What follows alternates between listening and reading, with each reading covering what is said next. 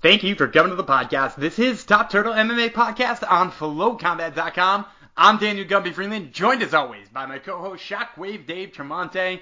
So we're still waiting on UFC news, right? UFC is probably coming to us from Florida on May 9th. And if that card does in fact come to fruition, we are going to be talking with two of the fighters that will be on that card. Today we're talking with Charles Rosa, who's getting ready for his fight with Bryce Mitchell. And we're talking with Niko Price as he prepares for his rematch with Vicente Luque. So make sure that you tune in for both of those phenomenal interviews. Plus, me and Shockwave Dave are going to be debating the best MMA grapplers in all of the UFC. We're going to be going division by division, trying to give you guys the lowdown of who exactly we think is the best grappler in each division. So make sure you tune in for that. But before you do, I have to let you know that this episode of Top Turtle MMA Podcast is brought to you by Maroon Social. Head to wherever it is you download apps and download the Maroon Social app. It is the one and only app for the martial arts enthusiasts. So whether you train judo, jiu-jitsu, boxing, kickboxing, sambo, or Wing Chun, they have got a system for you to log your training sessions, write yourself notes, and make sure that you can come back and remember everything it is that you do. And we know right now that it's a tough time to be training martial arts. A lot of you guys have had to put that on the shelf for a little bit while you're locked down. But Maroon Social continues to innovate because they have got great new options as well as now tracking any exercise you do. Maybe you're running, you're doing Pilates, maybe you're doing yoga. You can log all of that in the app now too so that you're staying on top of that training week to week, month to month, which is absolutely positively helpful in a time like this. Plus, they've got other great new features such as putting videos and memes and little pictures of your, your activities, whether it be running or, you know, jujitsu or something like that. They've got all of that in the app now. So check them out Marune Social. Maroon Social brings you this episode of Top Turtle MMA Podcast, and it starts right now.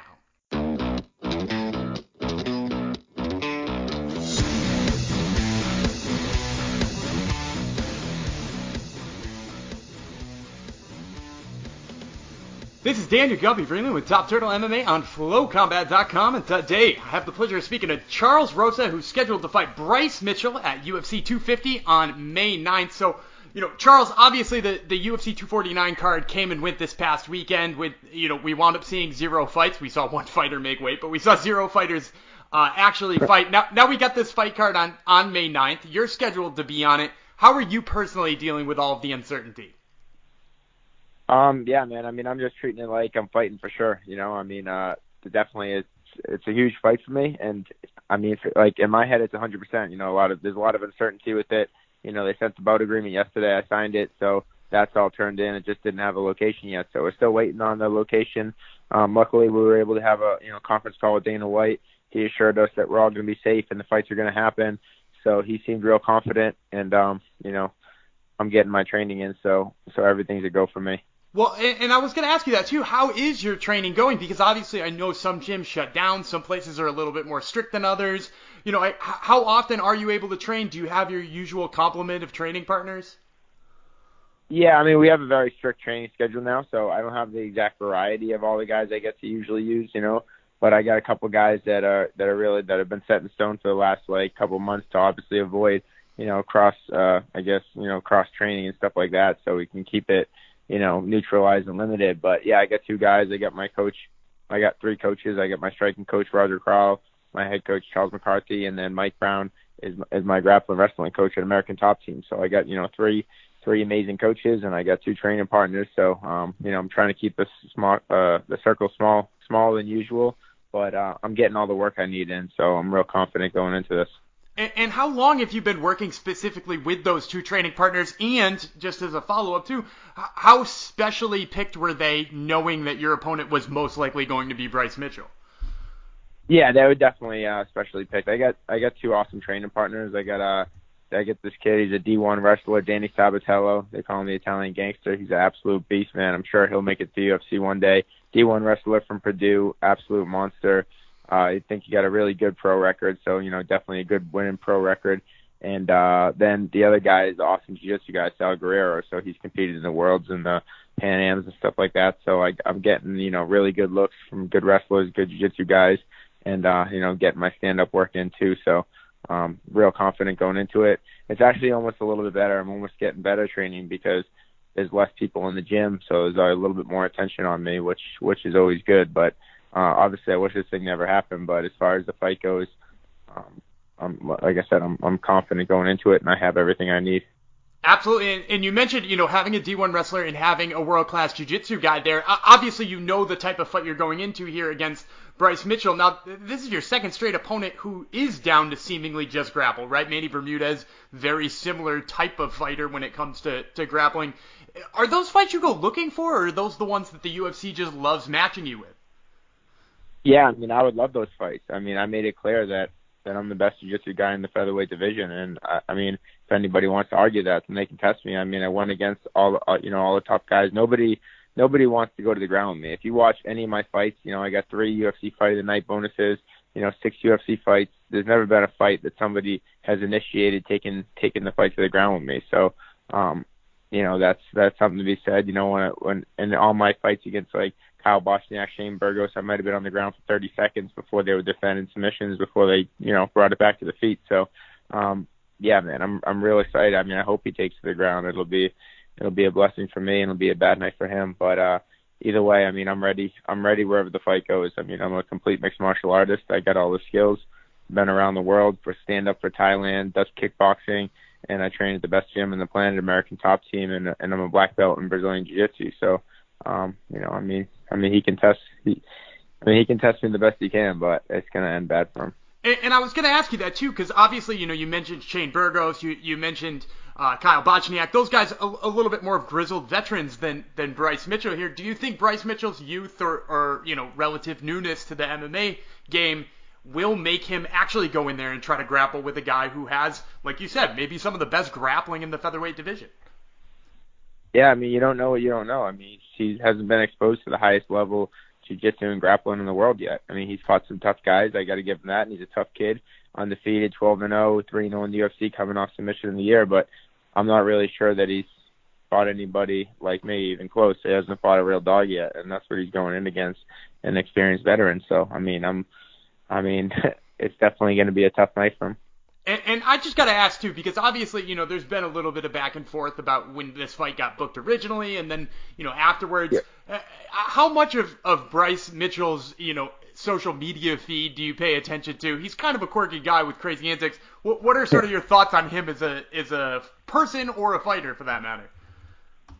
Yeah, man. I mean, I see some of this stuff. I definitely think he's an entertaining character. There's no doubt about it. I mean, he's he's he, he's a pretty funny kid. You know, he he comes from you know like a little bit of a different neck of the woods than I do. You know, he he comes from you know the country, the middle of Arkansas. You know, seems like from the trailer parks in the woods, and you know I come from the city and and the streets, so it's a little bit of a different style. But I mean, I think that's the beauty of the fight. You know, you getting two different kids from two different, complete different locations, raised two different complete ways, but from the same country. So you're going to see which part of the country is stronger. You know, Boston or Arkansas. So that's what the fans get to treat for uh, May 9th. Absolutely. Now, uh, and I know too that you know you're you're from Boston originally. You're down in Florida now, correct? For with your ATT guys. Uh, I yep. know also while you were down there for a while, you were also a chef. Is that something that you're still doing, or is that something that is now sort of on the side burner while you continue to fight? Yeah, for sure. That's on the back burner for now, being a chef. But I mean, I I graduated from Johnson and Wales Culinary School right when I was like 21 years old. I, I finished, uh, you know, three years in culinary school. You know, got my got my bachelor's degree in culinary arts, and uh, you know, I'm, you know, so I pursued being a chef for a little for for years. I still worked up until about you know six months a year ago at a you know five star fine dining restaurant, Cut 432 in Delray Beach, Florida. But you know, now that you know coming off that big win against Manny Bermudez, you know, getting performance of the night, you know, being able to pay my bills doing what I love. Um, what I truly love is fighting. You know, I love cooking too, but fighting is my true passion. Um, is is is is you know what I got to set 100% of my energy on. So if I'm taking anything away from my fighting, then I I, I don't I don't want to do that. I want to give this dream and my goal 100%. You know, of my energy to win the world title, and that's what I'm doing. I'm putting all my effort into this now. So you know, all my chips are in on this fight on, on fighting, and, and you know, I'm going for the kill May 9th and uh, you know it's pretty cool coming off a big win. You know, submission, you know, submission of the night against Manny Bermudez, who everybody said, like what we were talking about before. Everyone said that that Manny was the best jiu-jitsu guy. He was submitting everyone. He had like 12 or 13 submission wins, and but you know, I mean, there's levels to this stuff, and you know, Manny found out the hard way, and then Bryce will too. I love that that mentality there. Now I, I have to ask too, like in your perfect world here, you know, you said you could beat him anywhere. You you have faith in your stand up. You have your faith in, in your complete MMA game. In the perfect world, though, do you want to submit him for the notoriety of that? Is is that an ultimate goal of yours here? Um, I I mean I would like to knock him out. Honestly, I mean if he comes in too hot on me, he's gonna get caught. I'm gonna knock him out, but. I, I would really like a highlight reel knockout because I haven't had one yet in the UFC. You know, I had I had a beautiful submission win. My first UFC win ever in the Boston Garden was probably one of my favorite ones. I submitted Sean Soriano in the first round. I mean, in the third round with short time left in the fight with a with with, with a nice choke, and that was like one of the most amazing moments in my life. But um, you know, and then I'm coming off a nice armbar win. But I think you know I, I would really like a highlight reel knockout for this one. I like it. Now, before I let you go here, I do have one final question for you. So, uh, fans obviously been sitting at home without fights for a long time. A lot of people watching UFC Fight Pass or ESPN Plus looking for old fights. I want to ask you, as a fighter, if you could have uh, fans go back and watch just one of your fights, which one would you recommend that they go back and watch? Oh man, there's so many good ones. I, I mean, I really like the. uh I mean, even though I came up short, I think it was my first UFC fight and my first loss. I was 9 0 with all first round finishes coming into this fight. I took the fight on four days' notice against Dennis Siver, but I fought Dennis Siver, you know, in, in, in Stockholm, Sweden. He's a European guy, and he was top 10 in the world at the time. But I went in, and it was a fight of the night. Truly amazing fight, man. I, if you guys could go back and watch that one, even though I came up a little bit short in the scorecards, I thought, you know, it was a really close fight. I ended the fight on top, punching him in the face. So, I mean, I was I mean, I was fighting to the end. It was, it was definitely a close fight, but uh, and then obviously I had it on short notice. But I think if you go back and watch that one, that was it was a fight of the year candidate also. So definitely check that one out. Awesome. Great recommendation there. Once again, fans, this was Charles Rosa scheduled to fight Bryce Mitchell at UFC 250 on May 9th. Make sure to go ahead and check out his fight with Dennis Siver. Charles, thank you so much for the time, man. We really appreciate it. Thanks, brother. Appreciate you, man. This is Daniel Gumby Vreeland with Top Turtle MMA on FlowCombat.com, and today I have the pleasure of speaking to Niko Price, who is scheduled to fight Vicente Luque at UFC 250 on May 9th. So, uh, Niko, obviously this this past weekend came and went, and you were supposed to have that fight this past weekend. Now you're listed to fight again. Nobody really knows where. H- how are you dealing with all of this uncertainty? I'm just training, you know, taking it a day at a time. You know, just, as long as my family's okay, I'm all happy. So. Well, that's a, a certain. That's certainly a great approach. Now, you you you said training. Uh, how how easy is it to train at these times? Are you getting your normal kind of training sessions in as a result? Oh yeah, I'm making it happen. You know, we're out here. It's hard, but we make it happen. And, and do you have uh, the the usual complement of training partners, or is is this uh, you know like obviously a pared down version of training camp? No, I get. I definitely have uh, good training partners, quality training partners. Um, I don't have as many, but yeah, you know, it has dimmered down a little bit. Not everyone wants to come out right now. And, and that certainly makes sense. Now, you know, you said you're, you're doing well, and as long as your family's, you know, in good shape. But this past weekend, you know, you were supposed to fight. How, how deep were you into like losing weight and preparing for the fight in that way? Uh, when they eventually called it off? Oh, I was good. You know, I was like 183. Mm-hmm. And then I was just chilling. That's normally what I walk at anyway. I walk around 185 anyway. So, it's not really bad. The weight cutting part's not really an issue for me. That, that's interesting that you you only weigh 183 because you know a lot of people at 170 pounds are walking around quite a bit bigger than that. You know, I remember Darren Till talking about walking around over 200 pounds for 170. What's sort of your reason for sticking at 170 then and, and not you know trying a, a substantially harder weight cut? So I don't have to do what he does and go up a weight class. that, that's a fair answer. You know, you know? if I had to, go up a weight class, it won't be for years mm-hmm. until I don't feel like cutting the, the little bit of weight I cut anyway. And, and do you feel like that gives you, you an advantage? And, and if so, what what's the biggest advantage you get out of walking around at you know one 183? Just feeling as normal as possible, you know. Like not dying, cutting the weight. Mm-hmm. a lot of people cut they cut a lot of weight, like you just said, and then it, it'll hack your performance. So, you know, I just like doing me. I, I like that approach. Now let, us talk about the fight itself, because you're you're fighting Vicente Luque here, who who you fought fought before. You know, you fought him on short notice. Uh, he picked up a, a win way back then. Not a lot of fighters out there get a chance to avenge their first ever loss. What what does this mean to you in, in getting this rematch finally? It's just a blessing to get a fight at this time in general. You know, to have the company call and be like, "Yeah, you want to fight? Yeah, I want to fight." Do we know who? Uh, not yet. I'll let you know. And then I found out it was him, and I was like, "Oh, definitely. I would love to fight him again." You know, like this dude's a good fighter. Yeah, he's a good guy too. He's not a jerk or nothing. Like he's a noble warrior. It's gonna be a great fight, man. I'm stoked. Absolutely, and, and obviously, you know, the preparation for that fight was a little bit tricky, being that you only knew he was going to be your opponent for a short while. Other than that, what do you feel like has changed the most about your game since then? Oh, nothing. Just gonna go in there and be Niko. Have fun, man. Do what God told me to do, and that's fight fight hard and don't quit. I, I like that approach. That B Niko approach has certainly given us lots of highlights as it is. Um, I, you, and speaking of that, let, us talk about that for a second. You know, you got a, an up kick knockout in, in most your most recent fight, and then you got a, a knockout on your record from hammer fist from the bottom, and what I, I deem is one of the most ridiculous looking knockouts of all time. Is that the just be Niko approach? Is that like you know just go out there and have fun? Is that what you attribute those knockouts to? Yeah, man, it's just, that's God giving me a gift for praising Him, praising Him. You know. Oh no! Oh, I thought my phone died. I thought the computer died. I was like, oh no.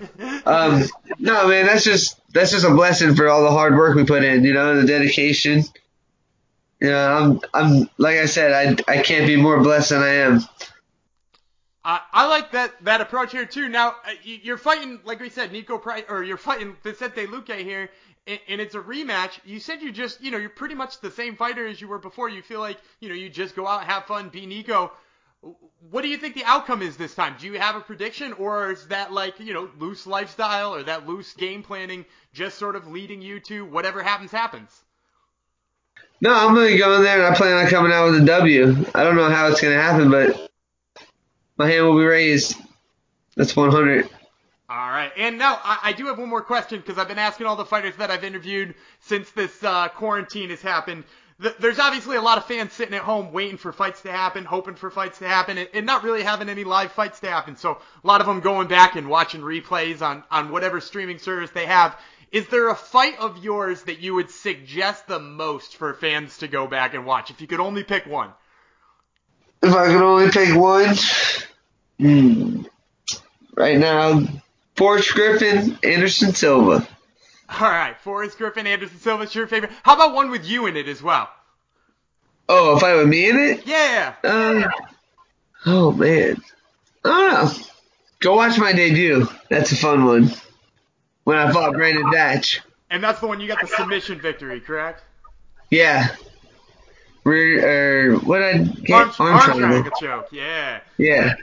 All right, well, there's your recommendation, fans. Once again, this was Niko Price, who is scheduled to fight Vicente Luque at UFC 250 on May 9th. We'll keep our fingers crossed for that and for your performance as well. Niko, thanks so much for the time. Thank you, man. This episode of Top Turtle MMA Podcast is brought to you by Ladder. Have you tried like 600 different supplements and pre-workouts and you're tired of looking for the perfect one? Well, you're not alone. In fact, LeBron James was there during the NBA Finals, cramping up, feeling awful. And, and if you've ever cramped up during jiu-jitsu or MMA, you know it is the absolute worst. But that's why LeBron teamed up with Arnold Schwarzenegger to create Ladder and change the way that supplements are made. Their supplements have carefully been crafted by top scientists for high-level performance, quality, and most important to me, taste. I've been throwing their tropical fruit pre-workout in before my quarantine training sessions, and I feel better than ever. And they're also third-party NSF certified, which means I can count on knowing that only the best stuff is going into my body. Now, they want to help you unlock the best in any situation, and that means access to special offers and expert advice, and you can do all of that at ladder.sport. That's L-A-D-D-E-R dot S-P-O-R-T. And make sure while you're there, you use promo code BETTER every day for 30% off your whole order. And I, of course, am Daniel Gumby Vreeland, joined as always by my co-host Shockwave Dave Tremonte. Dave, we're going to be excited for any fighting if it does in fact go down. But as a grappling nerd, I got to ask you, how fun is Bryce Mitchell and Charles Rosa going to be? OMG, I'm so excited, and I just can't hide it. Jesse Spano, Saved by the Bell. Uh, that fight is bonkers good. That whole card sounds awesome. Uh, we have so little to look forward to in sports nowadays. Uh, I felt like watching ESPN's The Last Dance was as close as I've come to actually watching a sporting event recently. So that all being said, I'm excited for the card, and that this is a sneaky fun matchup uh, between two really good grapplers, and you know, two. I I think even though Charles Rosa has been in the game a minute, two really exciting up and coming fighters. I'll call them. Yeah, because you're 100% right. Like like Charles Rosa is a guy who we've seen. It, it feels like forever. Like if you go back and, and look at our our uh, past episodes, Charles Rosa was actually on our first episode three years ago, so he's definitely been in the game for a while. But he's still in his early 30s, so like a guy in his early 30s, uh, especially starting to put together a little bit of a run. You know, he had that win against Kyle Bochniak, he had that win over Manny Bermudez, he had the split decision loss to Yair Rodriguez, who we're now talking about as a top five guy in the division with a win over Korean Zombie. So like, you know, like the fact that he has had a run that looks like it does right now, it, it's sort of exciting. Yeah, you know, I actually, you're so right. He's in his early third. He's in his early 30s, and I use the phrase "up and coming," and I guess he doesn't qualify for that, but he is someone who is a go to your bookie now. He is a candidate, and I'm not saying put the life savings on it, but he is a candidate for one of those guys who puts it all together and just peaks at the right time. And maybe we get like the very best version of Charles Rosa for the next two to three years. Does that get him a title? Does it get him in the top five? Maybe.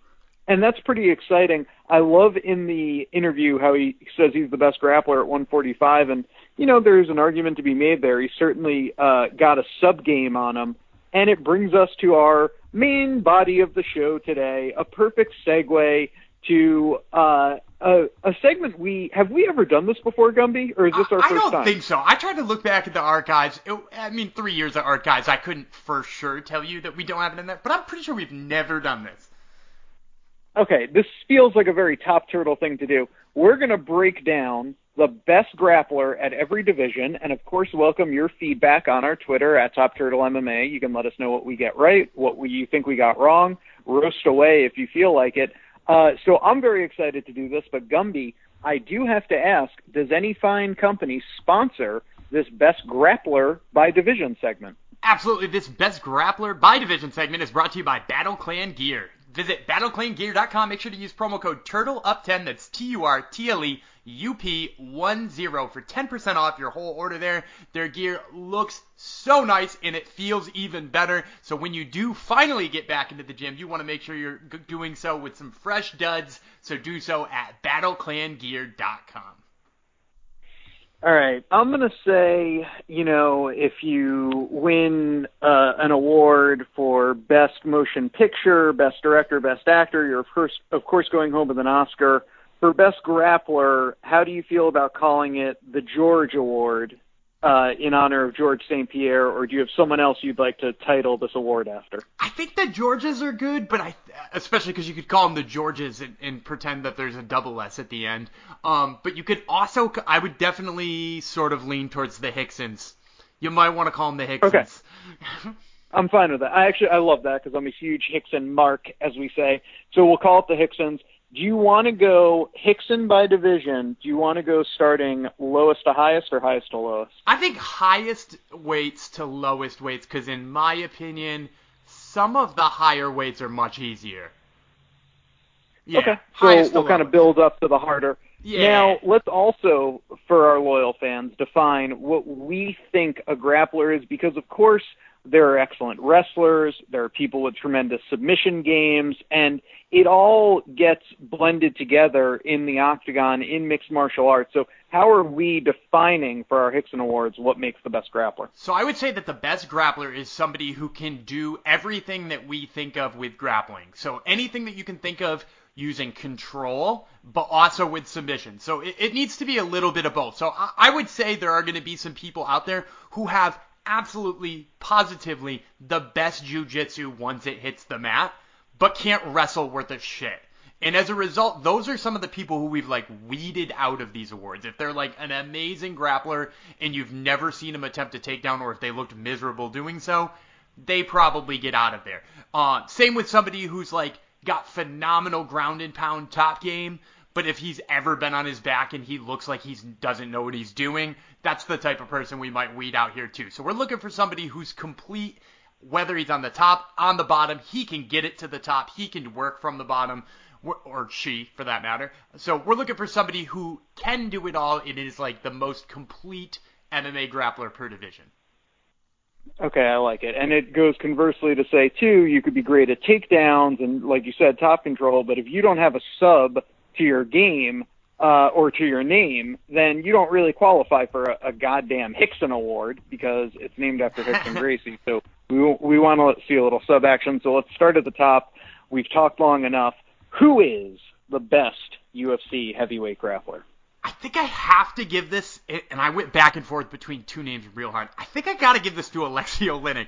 He has the most ridiculous submission record out of any guy on record, and he can wrestle a little bit too. Like I, I know some people are instantly going to be like, oh, but you know, his wrestling's not that great. His submission game is so good that I think it, it trumps the fact that his wrestling is probably worse than you know somebody like Stipe Miocic or something like that. He has 57 wins in his career, 45 of them are by submission. That means he's won 12 times in like a freaking 70 fight career. He's won 12 times not by submission, which includes some some real basic stuff, right? Like 12 Ezekiel cho- or 12 rear naked chokes, five triangles, three arm bars, but it also includes 11 Ezekiel chokes in three scarf hold headlocks which to me mm. is like a, a, freaking ridiculous thing to hit in an MMA fight. So like I, I think just his submission game in, in, those Ezekiel chokes from the bottom too just make him such a danger to everybody, and, and I think probably the best heavyweight grappler.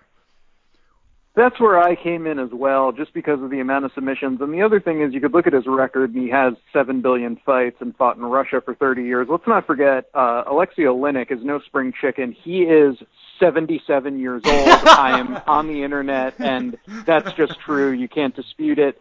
So you can say to yourself, all right, a lot of these submissions happen in early MMA. You know, this guy's been fighting for four decades, and that's not a lie because uh, I think his first fight was in 1999, if I'm not mistaken. But you could say, oh, he fought against worse competition. Yeah, okay, fine, whatever. But guess what? He's doing this at the UFC, at the most elite level.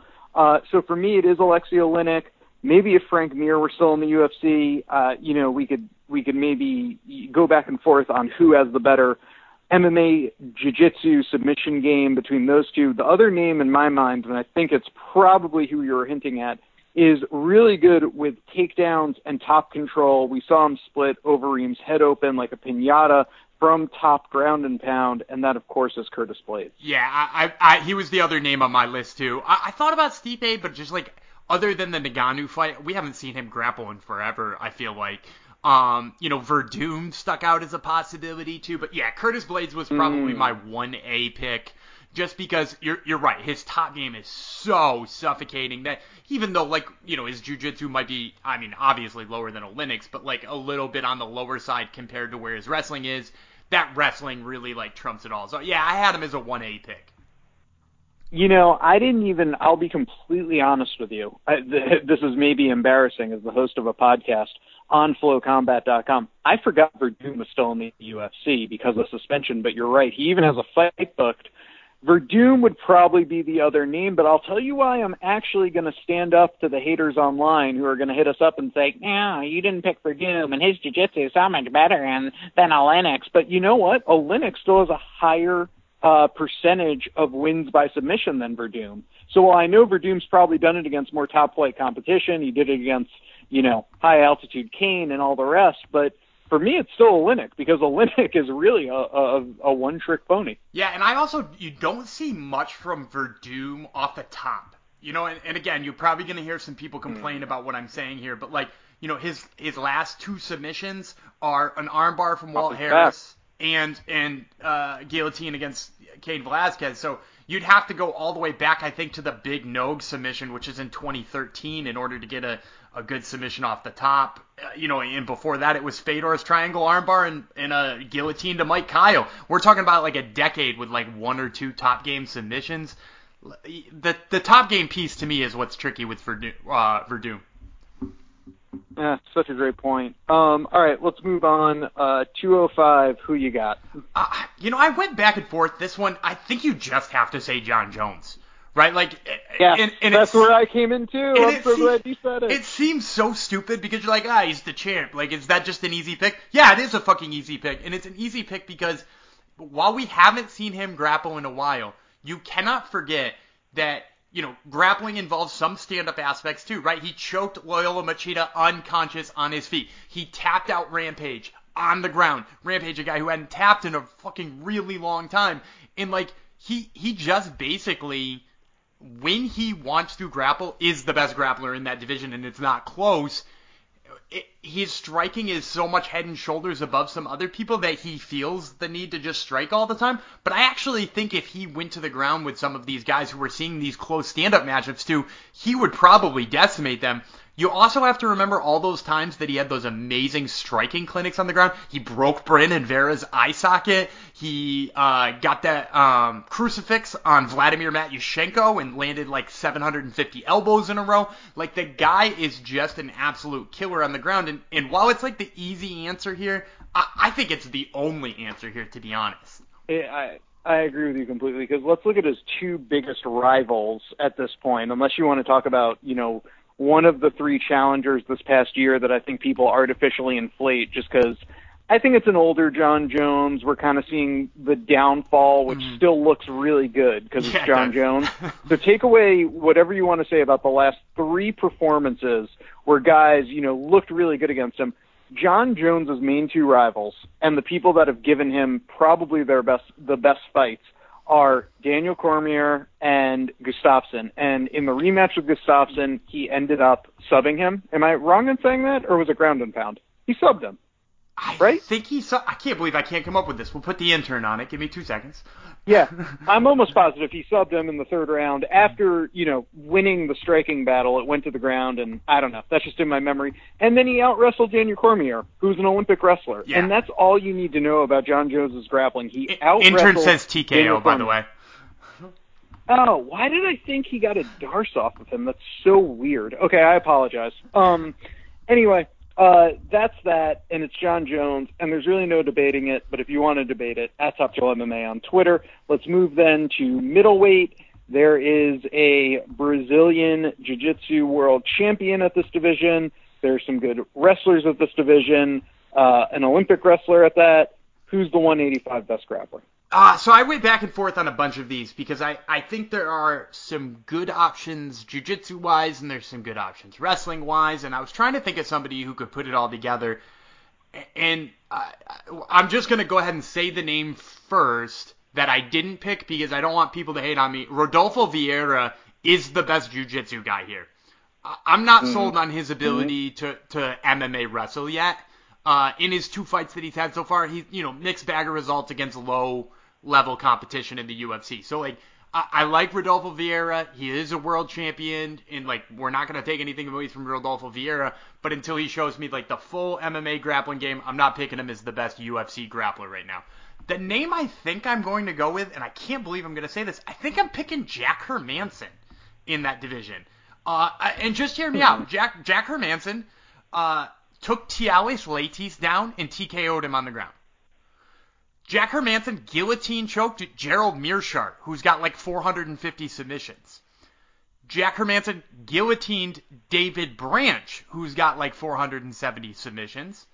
Jack Hermansson out grappled Jacare, who is, you know, probably one of the people we would consider on this list. Jack Hermansson also just lost by TKO to Jared Cannonier, but not before taking a guy who a lot of people see as a decent wrestler in that division, Jared Cannonier, down to the ground in the first round.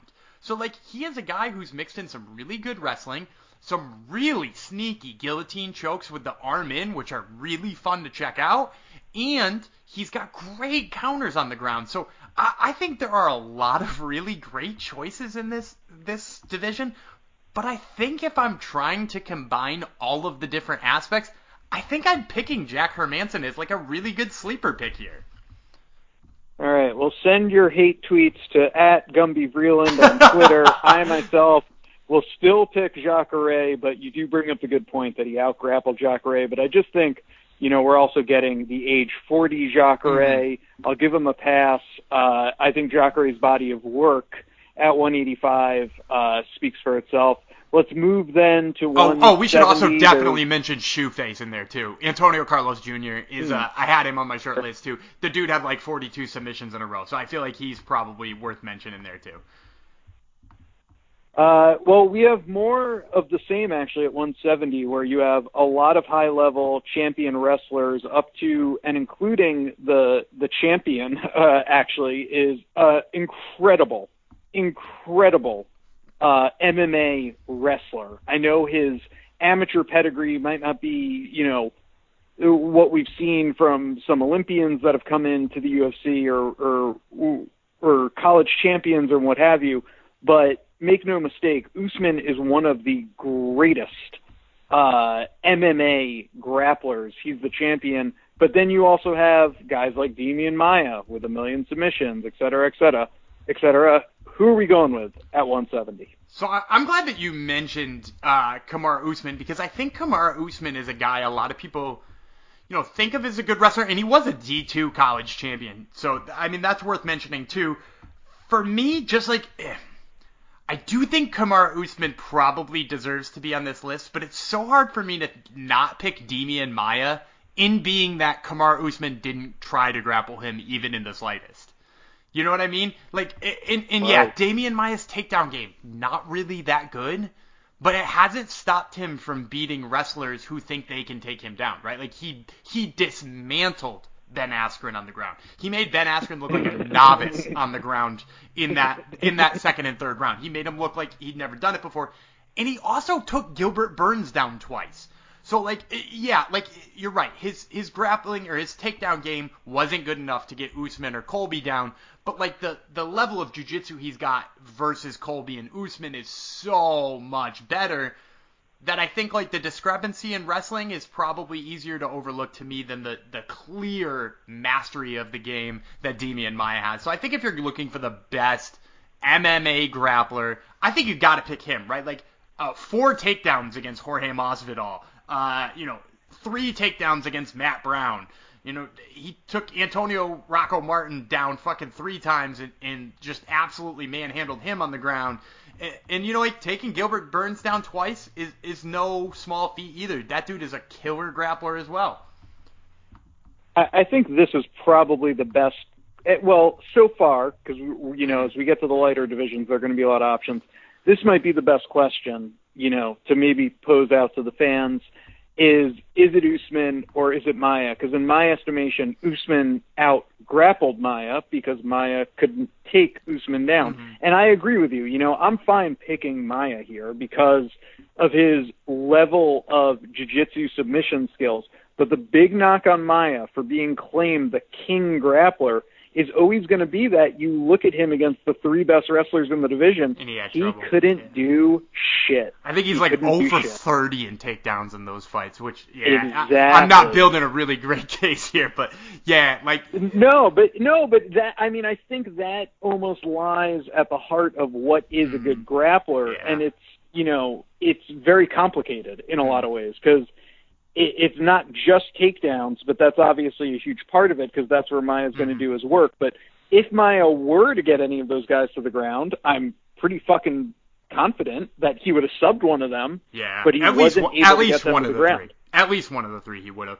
I also want to throw an honorable right. mention out here too before we move to 55. Michael Chiesa looks so good at, at welterweight. you know, like he hasn't like you know he hasn't beat the cream of the crop in the division yet. He hasn't gotten those matchups yet. But like, God, does he look good grappling at 170? He should have been there for a long ass time.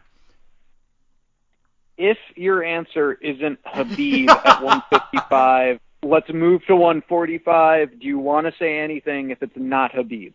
Uh, I do want to give an honorable mention. So I did pick Khabib, obviously, but I am going to give an honorable mention to Charles Oliveira.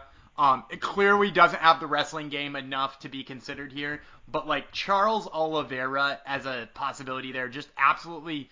I, I mean, like look at how good he looked against Kevin Lee, right? Um, but like I was originally, cause, cause you know I'm a little bit of a Khabib hater.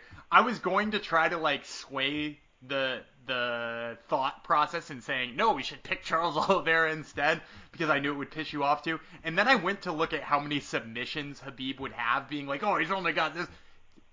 Over a third of his his wins are by submission. He's got 20 what 29 wins in his career, right? 28. Yeah, yeah, Tw- yeah. 29, so- somewhere in there. He's got 10 submissions. So over a third of his wins are by submission. And, and yeah, I guess you could say he doesn't have a lot of them in the UFC, but God, I mean, like, the last two were submissions, right? Like, he submitted Conor McGregor and he submitted Dustin Poirier. Like, what else do you need? Uh, I guess the other argument would be is Tony in the mix, but again, not coming from the top. He, he's more of a I mean, bottom. here's my here's my big knock on Tony Ferguson here too. If if we're talking about the complete game, he does have really good top game subs, but you also have to remember the dude was put on his back by Kevin Lee multiple times, and until Kevin Lee was very tired, the submissions off of his back weren't really close. When Kevin Lee got super staff gassed or whatever the hell he had, then the submission went right into play, and, and Tony Ferguson's, I would say Tony Ferguson's heart got him that fight more than his jiu-jitsu did. Um, and his stamina got him there more than his jiu-jitsu did, because that to me is the big knock on Tony Ferguson as like the most complete grappler uh, in the UFC. Uh, totally agree. Let's move to 145. You have a champion, much like Usman, who is very good at top control uh, takedowns, although we haven't seen it in his last two fights, which have been uh, largely stand-up wars. Uh, and then you have a million options for guys that have actually so, shown a sub game. Who you got at 145?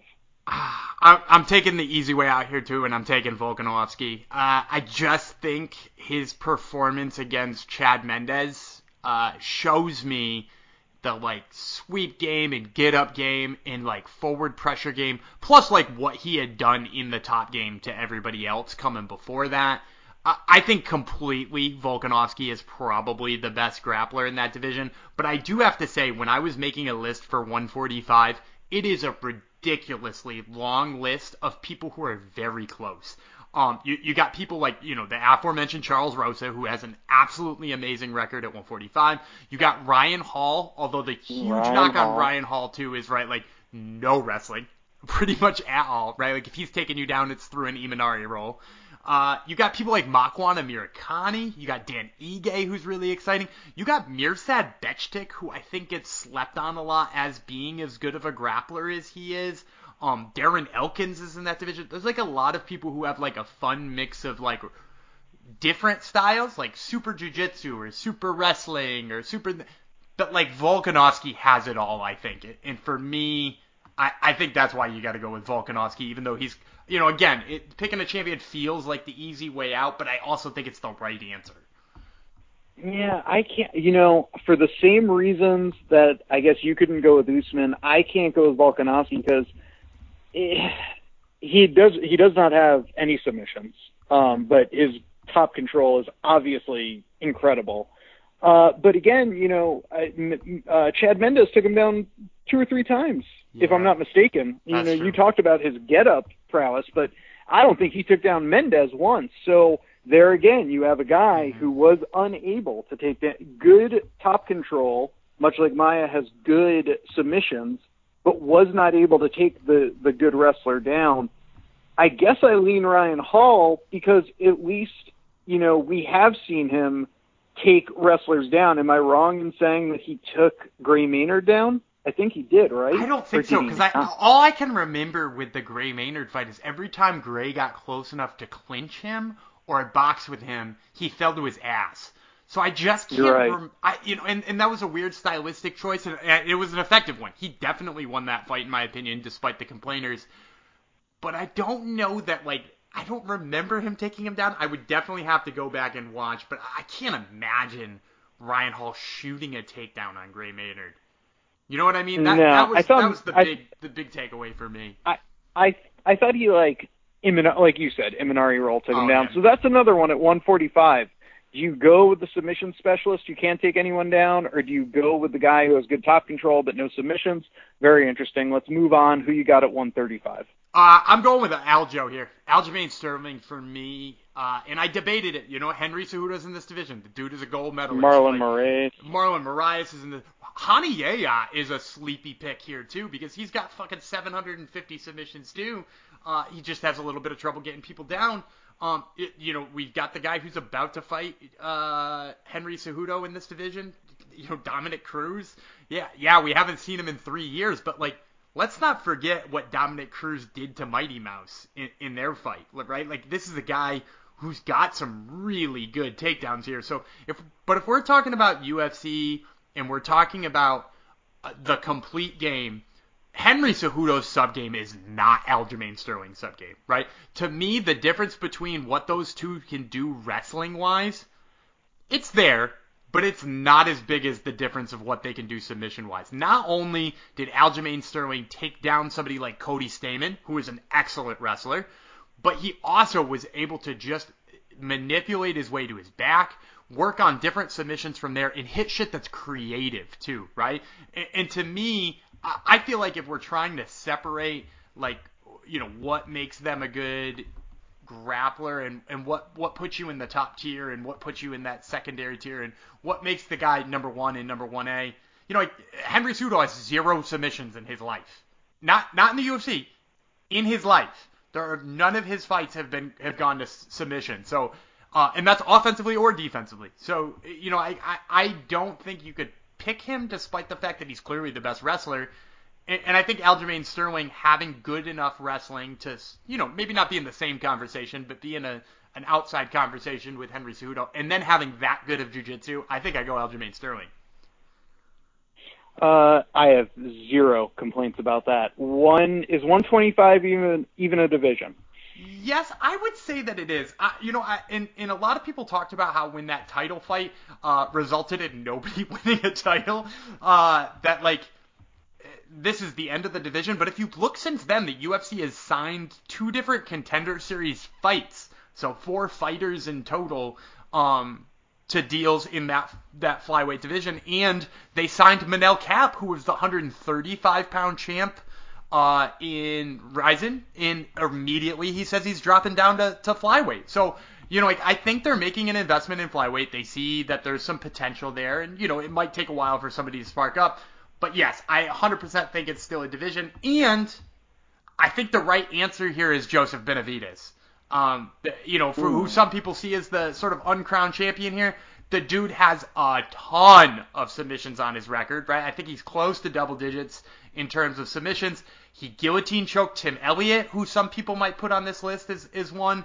You know, he, he, you know, he, he holds a split decision victory over Henry Cejudo, uh, somewhat by gra- his grappling, right? Like his grappling looked good in that fight. Um, you know, his, his match with Dustin Ortiz was like a grappling super fight. It was so fun to watch. Um, and you, plus, you know, you've got all those guillotines that he's got too, with the the Joseph Benavidez guillotine where he throws the legs up on the shoulder. You know, you got to go back to WEC for some of those, but the guy has got a really phenomenal submission game. Um, it's sort of a shame that he's you know never been the champ, but I think between his wrestling, which looks like you know the standard alpha male wrestler, and what you've seen out of him submission wise, I think you got to pick Joseph Benavidez. Won't argue. Uh, let's move over to the ladies, uh, and we'll start with the robust and so many options, uh, and just such a historically great division of 145 pound women's. Ha ha ha! Just kidding. We're not going to do that division. Uh, let's just start with 135. Who's the best grappler? I think at 135, I am, uh, you know, and, and, it's worth mentioning that we know Amanda Nunes is a really great grappler too, but I think I want to go with Ketlen Vieira. Uh, Ketlen Vieira, who I had pegged, is probably about to get a title shot until she recently got knocked out by Irene Aldana, whose boxing looks familiar or uh, phenomenal right now, but but certainly that doesn't help in this instance. But she's somebody who beat Cat Zingano by taking Cat Zingano down multiple times, which is you know damn impressive she she both took down and swept uh, Olympic wrestler Sara McMann, and not only did she do that, but she put Sara McMann in like the most wrestling esque finish that MMA's got, the the head and arm choke. So she picks up a head and arm choke over uh, an Olympic level wrestler. Uh, and you know, like, if you look at her other fights too, she fought women who've got decent wrestling backgrounds, and she out wrestled them. So her wrestling's good, her jujitsu's good. I mean, she's only got one loss on her record. Um, you know, if you look at her takedown defense in the UFC, it is 92%. So she's damn near impossible to take down herself. That only one takedown uh, out of a possible 12 tries goes to Sara McMann, who again, like I said, is an Olympic wrestler, and then she swept her. So uh, I'm gonna go with Ketlen Vieira. Uh, no complaints from me. Let's go to 125, which uh, could get interesting. Yeah, this one's really hard. I had it. Uh, I think I picked four here, who I was all considering. Um, first of all, Valentina Shevchenko, and, and maybe you can help me narrow this one down. Valentina Shevchenko looked really good on the ground in that third round, the first time she fought Amanda Nunes. So that was worth mentioning. She looked really good against Priscila Cachoeira, but like, I don't know. Do we really want to count that? Uh, and and then like I haven't seen much more out of her on the ground lately, right? Like her latelyness, but like we we counted Jon Jones, so like maybe she's still the right answer. I also want to throw out Roxanne Modafferi. Roxanne Modafferi is so fucking good on the ground. She just controlled Maycee Barber there recently. She controlled you know, Valentina's little sister, Antonia or Antonina Shevchenko on the ground. She's worth mentioning. I also, from just like a pure grappling standpoint, really love Jillian Robertson's grappling game. The the Din Thomas influence on Jillian Robertson is so fucking clear and so good that like it like excites me when she's grappling because I know I'm about to see like some of Dean Thomas's tricks come out. You know, like the the leg trips that you see lead to you know back takes and stuff like that. Her her shit is really good. So I, I was leaning Jillian Robertson, but but you help me out here. Which one do you like best? Yeah, so I like uh, Shevchenko best, just because mm. I think she does flash the sub game. She has some wins uh, via submission, and she also controls via takedowns too. I was looking in her last two fights; she's won the takedown game like three to zero, two to zero, and and before that two to zero. So I, I go Valentina Shevchenko. I also like the Jillian Robertson pick, but just as an honorable mention, if we do this again in a year or two years, and she has more of a body of work we could draw off of, especially being as especially being as young as she is, and continuing to work with yeah. Din. I know Dean has left American Top Team, but it seems like Jillian Robertson is one of those ones who is going to continue to work with him even though he's gone. So like, if she continues to work with Dean Thomas, I think you're 100% right. Being as young as she is, she's got room to grow. I'm also going to throw too, just an honorable mention in there too. I've been really impressed with JoJo Calderwood's fucking grappling since she started deciding that like she can grapple a little bit. I thought she won that fight with uh um damn her name's escaping me, Katlyn Chookagian. I thought she won that fight with Katlyn Chookagian through her grappling. Uh, the judges obviously disagreed with the split decision, but she's a really interesting one too, and it's going to be interesting to see what she does when she gets to fight Shevchenko. Yeah, agreed. Uh, all right. Well, we already know what the answer is at 115. Let's wrap up the show and go home. Just kidding. Uh, it is obviously Tatiana Suarez, but why don't you give the quick bio on why it's Tatiana Suarez, the female Khabib? I was a little bit worried you were going to say somebody else in there. Uh, I, I don't know why. We're both such big Tatiana Suarez fanboys. Uh, yeah, I mean, like, her wrestling looks so fucking good. And she's she is absolutely positively active when she hits the ground. And to me, that's the the sign that she is an actual good wrestler because if she wasn't a good wrestler she didn't have faith in her positions, you know, she just tried to hold those. She's got three subs, you know, and it, she doesn't have a particularly old career either, but she D'Arce choked Amanda Bobby Cooper, she rear naked choked Alexa Grasso, and then you have to go back to her pre UFC days to get another one where she picked up an armbar, but like she's got three submissions, she's damn good. I do want to throw two honorable mentions out there because there are two ones that just absolutely should be mentioned. Number one, you gotta mention Claudia Gadelha. Claudia Gadelha was this close to being a champion by beating Joanna Jędrzejczyk. She beat her for two rounds with phenomenal takedowns in control. She just couldn't seal the deal when she tired out and got beat in rounds three, four, and five. You know that you know championship rounds beat her essentially in a three round fight. She beat Joanna Jędrzejczyk, and then the other one I'll mention is Cynthia Calvillo because Cynthia Calvillo looks stellar when she hits the ground as well. Just you know like the wrestling game for Tatiana Suarez to me is so good, and I hope her neck heals up because her versus Weili Zhang is such an exciting fight for me. Boom. Let us know how we did at Top Turtle MMA on Twitter. We're accepting both love and hate feedback. This was fun to do, Gumby. I hope we revisit it again down the road. Let's uh, wrap things up, take us home, do a little house cleaning. What do you got? And well, that's going to do it for another episode of Top Turtle MMA Podcast. We want to thank you, the fans, for tuning in. Once again, this show would not be what it is without you guys. We also want to thank Flo Combat for having us on each and every week because we love our mothership and them giving us love back certainly makes the whole process easier. We also want to thank our sponsors, Maroon Social. Make sure to download the Maroon Social app and start logging those exercise sessions, Battle Clan Gear, and Ladder Nutrition. Also, remember you can check us out on Twitter at Top Turtle MMA. We got all kinds of cool stuff going on there. You're going to want to check that out. And speaking of checking out, we're going to check out now. I'm Daniel Gumby Vreeland. He was Shockwave Dave Tremonte. And we will see you next week